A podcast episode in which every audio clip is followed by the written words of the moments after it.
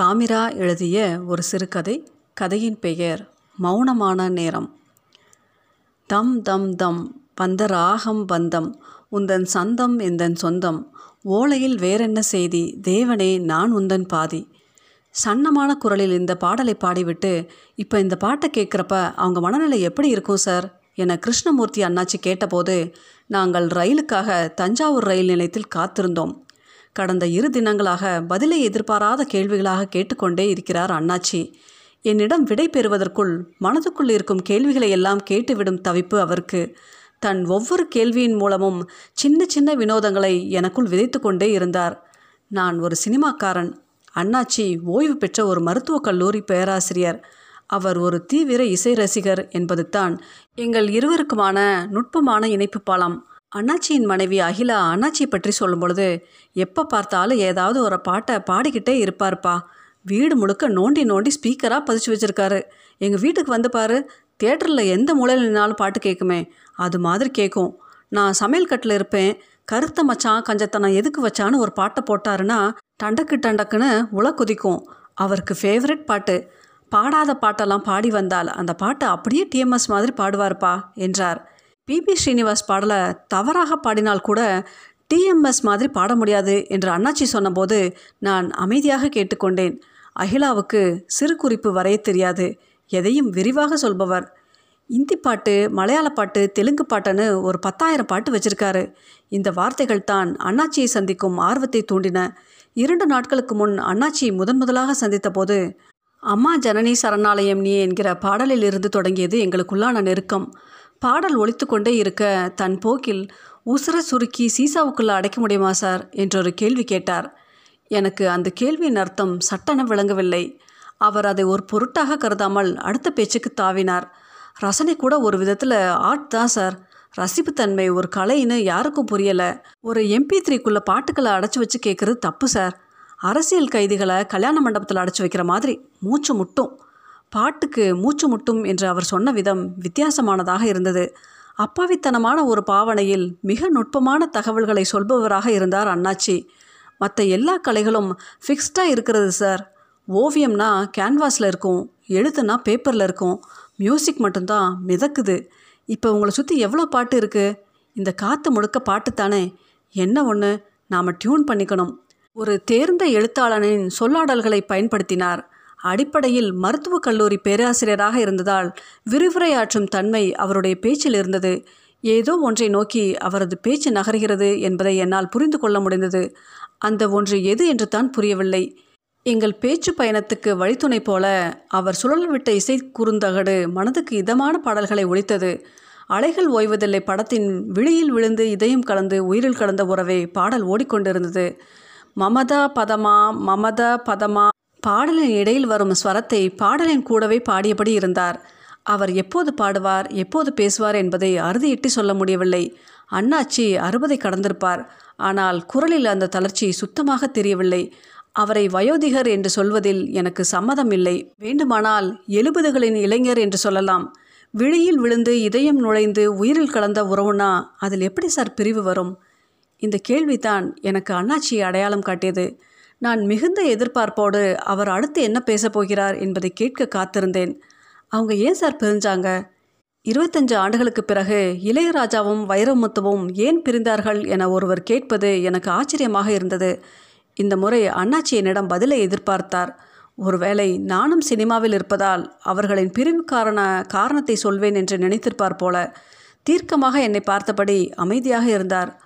ஒரு மாஸ் மீடியாவில் இது மாதிரி முரண் வர்றது இயல்பான விஷயம்தான் என்று பொதுவான ஒரு பதிலை சொல்லி வைத்தேன். குறுந்தகடு பூந்தகழ்வின் தாழ் திறந்து கொண்டிருந்தது. அண்ணாச்சிக்கு என் பதில் திருப்தி அளிக்கவில்லை. அண்ணாச்சி மௌனமாக இருந்தார். அவருடைய மௌனம் ஒரு ஏமாற்றத்தின் வெளிப்பாடாக தெரிந்தது. காலம் போக போக சில பிரிவுகள் இறுகி பாறையாக மாறிடும். அதை உடைக்கிறது கஷ்டம். நான் மீண்டும் ஒரு பொதுவான பதிலையே சொல்ல நேர்ந்தது. நான் இதை சொல்லி முடிக்கவும் ஒரு மனமான காஃபி கொடுத்தார் அகிலா. காஃபி சாப்பிடும்போது நல்ல இசை கேட்கும் ஒரு மகிழ்வான தருணத்தில் எந்த முடிவுக்கும் வர இயலாத இந்த விவாதம் சரியில்லை என்று எனக்கு தோன்றியது. அண்ணாச்சியை இசையை தாண்டி அழைத்து செல்ல வேண்டும் என்று நினைத்தேன். நான் பேசத் தொடங்கும் முன்பே அண்ணாச்சி ஆரம்பித்தார். அவங்க பிரிஞ்சிட்டு தான் நினச்சிட்டு இருக்கிறாங்க சார். உண்மையில் அவங்க பிரியலை. இந்த காலத்தில் இருக்கிற பாட்டில் அவங்க சேர்ந்தே தான் இருக்காங்க. வானமகள் நாணுகிறாள். அந்த நாணத்துக்குள் வைரமுத்துவும் இருக்கார் இளையராஜாவும் இருக்கார். அண்ணாச்சி இதை சொல்லி முடிக்கவும் நான் உற்சாக மிகுதியில் சோஃபாவின் விளிம்பில் ஓங்கி குத்தியபடி சூப்பர்னே என்றேன். என்னுடைய உற்சாகம் அண்ணாச்சிக்கும் தொற்றிக்கொண்டது. ஒரு நீண்ட விவாதத்துக்கான கதவுகளை திறந்துவிட்டது போல உணர்ந்தார். சோஃபாவில் சாய்ந்து அமர்ந்திருந்தவர் நிமிர்ந்து உட்கார்ந்தார். நீங்கள்லாம் சரியில்லை சார். ஒரு குடும்பத்தில் அண்ணன் தம்பிக்குள்ள பிரச்சனை வந்தால் கூடி உட்காந்து பேசி சமாதானப்படுத்துறது இல்லையா? அது மாதிரி சமாதானப்படுத்தி இருக்கணும். அவங்கள பிரிய விட்டுருக்கக்கூடாது அண்ணாச்சியின் குற்றச்சாட்டு மிகவும் நேரடியாக இருந்தது. அவர் நீங்கள் என்று குற்றம் சாட்டியது என்னை அல்ல. ஒட்டுமொத்த திரைத்துறையை ஒரு தீவிர இசை ரசிகனின் கோணத்தில் அவர் சொல்லில் நியாயம் இருப்பதாக பட்டாலும் அது காலம் கடந்த குற்றச்சாட்டாகவே எனக்கு பட்டது. இதை நான் அவரிடம் சொன்னபோது சிரித்தார். எது காலம் கடந்தது? இப்போ உங்கள் ஃபேஸ்புக்கில் இல்லைன்னா ட்விட்டரில் இளையராஜாவும் வைரமுத்தமும் ஒன்று சேரணும்னு விரும்புகிறவங்க ஆளுக்கு ஒரு ரூபா அனுப்பி வைங்கன்னு ஒரு ஸ்டேட்டஸ் போடுங்க சார் பார்ப்போம் நாளைக்கு நீங்கள் கோடீஸ்வரன். உலகம் முழுக்க அவ்வளோ பேர் இந்த இழப்பை ஃபீல் பண்ணுறாங்க அண்ணாச்சி சொன்ன இந்த வார்த்தைகளை எந்த விமர்சனமும் அற்று நான் ஏற்றுக்கொண்டேன். அவர்கள் இருவரும் ஒரு தலைமுறையை விரல் பிடித்து அழைத்து சென்றவர்கள்தான். உலகெங்கும் ஒரு லட்சம் காதலுக்காகவாது அவர்களின் பாடல்கள் துணை நின்றிருக்கும். அதே சமயம் அவர்கள் ஒன்று சேரும் வாய்ப்பு துளியும் இல்லை என சூடம் கொளுத்தி சத்தியம் செய்யும் அளவுக்கு உறுதியானது அவர்கள் பிரிவு. அண்ணாச்சியின் இந்த ஆதங்கம் எந்த புள்ளியில் வந்து நிற்கப் போகிறது என்கிற ஆர்வம் எழுந்தது. படைப்பாளன் மீது என்னத்தான் அதிதீவிர பக்தி இருந்தாலும் அவர்களின் தனிமனித உணர்வுக்குள் பயணிக்கும் ஒரு உரிமை ஒரு ரசிகனுக்கு எந்த அளவுக்கு இருக்கிறது என்கிற கேள்வியோடு அண்ணாச்சியிடம் ஒரு விவாதத்துக்கு தயாரானேன் நான். ஒரு திட்டத்தோடு தான் அண்ணாச்சி இளையராஜா வைரமுத்து ஹிட்ஸை போட்டிருப்பாரோ என்கிற எண்ணம் தோன்றியது. காற்றின் தேசமெங்கும் எந்தன் கானம் சென்று தங்கும் நாதம் ஒன்று போதும் எந்த ஆயில் கோடி மாதம் என்றார் வைரமுத்து. ஒருவேளை அவங்க பிரிஞ்சிருக்கிறது தான் இந்த பாடல்களை எல்லாம் நாம் கொண்டாடிட்டு இருக்கிறதுக்கு காரணமாக இருக்கலாம்ல என்றேன். இருக்கலாம். ஆனால் அவங்க பிரிஞ்சு இருக்கிறது நமக்கு செய்கிற துரோகம். இப்படி ஒரு வார்த்தையை அண்ணாச்சியிடமிருந்து நான் எதிர்பார்க்கவே இல்லை. துரோகம் என்கிற அவருடைய வார்த்தை கொஞ்சம் அதிகப்படியாகத்தான் தெரிந்தது. என்னை பொறுத்த வரைக்கும் இசையை தரவங்க கடவுள்கள் தெய்வங்கள் தப்பு பண்ணக்கூடாது என்ற அண்ணாச்சியை மூர்க்கமாக மறுத்தேன். அவங்க ரெண்டு பேரும் படைப்பை விட்டுறலையே ரசிகர்களே விட்டுறலையே இசையே வேண்டாம் பாட்டே வேண்டாம்ட்டு போயிடலையே. தனித்தனியாக பாடல்களை தந்துட்டு தான் இருக்காங்க. அவங்க பிரிவுக்கு பிறகு ரெண்டு பேருமே தரமான நல்ல பாடல்களை கொடுத்துருக்காங்க. அதை எப்படி துரோகம்னு சொல்வீங்க விதையை ஒரு இடத்துல போட்டுட்டு தண்ணியை ஒரு இடத்துல ஊற்றுனா எப்படி சார் முளைக்கும்? என் மண்ணுக்கான மொழி அவர்கிட்ட இருக்குது என் மண்ணுக்கான இசை இவர்கிட்ட இருக்குது ரெண்டும் ஒன்றா இருந்தால் தானே சார் அழகு? என்னால் அண்ணாச்சியின் உணர்வுக்கு பதில் சொல்ல இயலவில்லை. மதிய உணவுக்கான அழைப்பு எங்களிடம் இருந்து இளையராஜாவையும் வைரமுத்துவையும் பிரித்தது. அதுவரை சாப்பிட்டு அறிந்திராத சுவையில் மோர் குழம்பு இருந்தது. அதில் நான் கரைந்து போயிருந்தேன். அண்ணாச்சி கணன்று கொண்டே இருந்திருக்கிறார் என்பதை அவர் அடுத்து பேசும்போது தான் உணர்ந்து கொண்டேன். ஒரு நல்ல வாசனை நுகரும்போது ஒரு நல்ல வார்த்தைகளை கேட்கும்போது மனசுக்கு பிடிச்சவங்க ஞாபகத்துக்கு வருவாங்க இல்லையா சார்? என்றார் அண்ணாச்சி. நான் மையமாக தலையசைத்தேன். அப்படின்னா ஒரு நல்ல டியூன் போடும்போது இளையராஜாவுக்கு வைரமுத்து ஞாபகம் வருமா? வராதா சார்? அதே மாதிரி ஒரு நல்ல பாட்டு எழுதும்போது வைரமுத்துவுக்கு இளையராஜா ஞாபகம் வரும் தானே சார்? நான் அமைதியாக இருந்தேன். வரும் சார். வரணும். நல்ல இசை நல்ல எழுத்து நல்ல மனசில் இருந்து தான் வரும். ரெண்டு பேருமே உயரங்களை தொட்டுட்டாங்க. இப்போ அவங்கக்கிட்ட மிச்சம் இருக்கிறது இந்த கோபம் மட்டும்தான். இந்த கோபத்தால் என்ன பயன் சொல்லுங்கள் பாறையில் பூ முளைச்சி பார்த்தவங்க ஆறு. அன்பு கொண்ட நெச்சத்துக்கு ஆயுசு நூறு. அவங்க அன்புக்கும் ஆயுசு நூறாக இருக்கணும் சார். கோபத்தில் தொடங்கி கோரிக்கை வைத்து பிரார்த்தனையாக முடித்தார் அண்ணாச்சி. ஒரு சின்ன மௌனத்துக்கு பிறகு நீங்கள் என்ன நினைக்கிறீங்க? என்றார். என்னால் பதில் சொல்ல முடியவில்லை. துறை சார்ந்த மனிதர்கள் குறித்து கருத்து சொல்வதில் உள்ள தயக்கம் எனக்கு இருந்தது. ஒருவேளை இது போன்ற தயக்கம்தான் அவர்கள் இணைய தடையாக இருந்ததோ என்னவோ.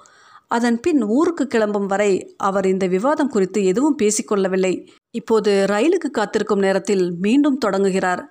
ரயில் வருவது குறித்த அறிவிப்பு சொல்லப்பட்டதும் நான் என் பையை எடுத்துக்கொண்டு எழுந்தேன். கோச் வரைக்கும் எதுவும் பேசாமல் வந்தவர் நான் படிக்கட்டில் ஏறியதும் நல்லபடியாக போயிட்டு வாங்க சார். எப்போவாது அவங்கள சந்திச்சிங்கன்னா உங்களை கொண்டாடி மகிழ்கிற தலைமுறையோட வாழ்க்கையே முடிய போகுது. இப்போவாது ஒன்று சேருங்கன்னு சொல்லுங்கள் சார் என்றார். நான் ஆமோதிப்பது போல தலையசைத்தேன். ரயில் இசைத்தது. அவங்க ஒன்று சேரது இசையில் பெரிய மாற்றத்தை ஏற்படுத்தலைனாலும் அன்பு தான் என்னைக்கு உயர்ந்ததுன்னு இந்த உலகத்துக்கு உணர்த்தும். ஒரு நெகிழ்வான குரலில் அண்ணாச்சி இதை சொன்னதும் அவர் மீதான மதிப்பு இன்னும் உயர்ந்தது. ரயில் மெல்ல நகர்ந்தது. அண்ணாச்சி திரும்பி செல்வதையே பார்த்தபடி இருந்தேன். அந்த ரயில் பயணம் முழுக்க அவர்கள் இருவரும் சேர்ந்து உருவாக்கிய பாடல்கள் மனதில் ஒழித்து கொண்டே இருந்தன.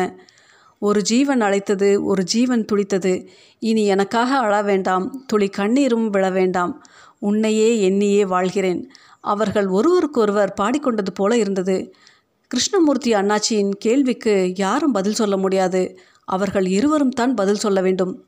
என்ன செய்வது? சமயங்களில் சப்பரம் தூக்குகிறவனின் வழி உற்சவ மூர்த்திகளுக்கு தெரிவதில்லை.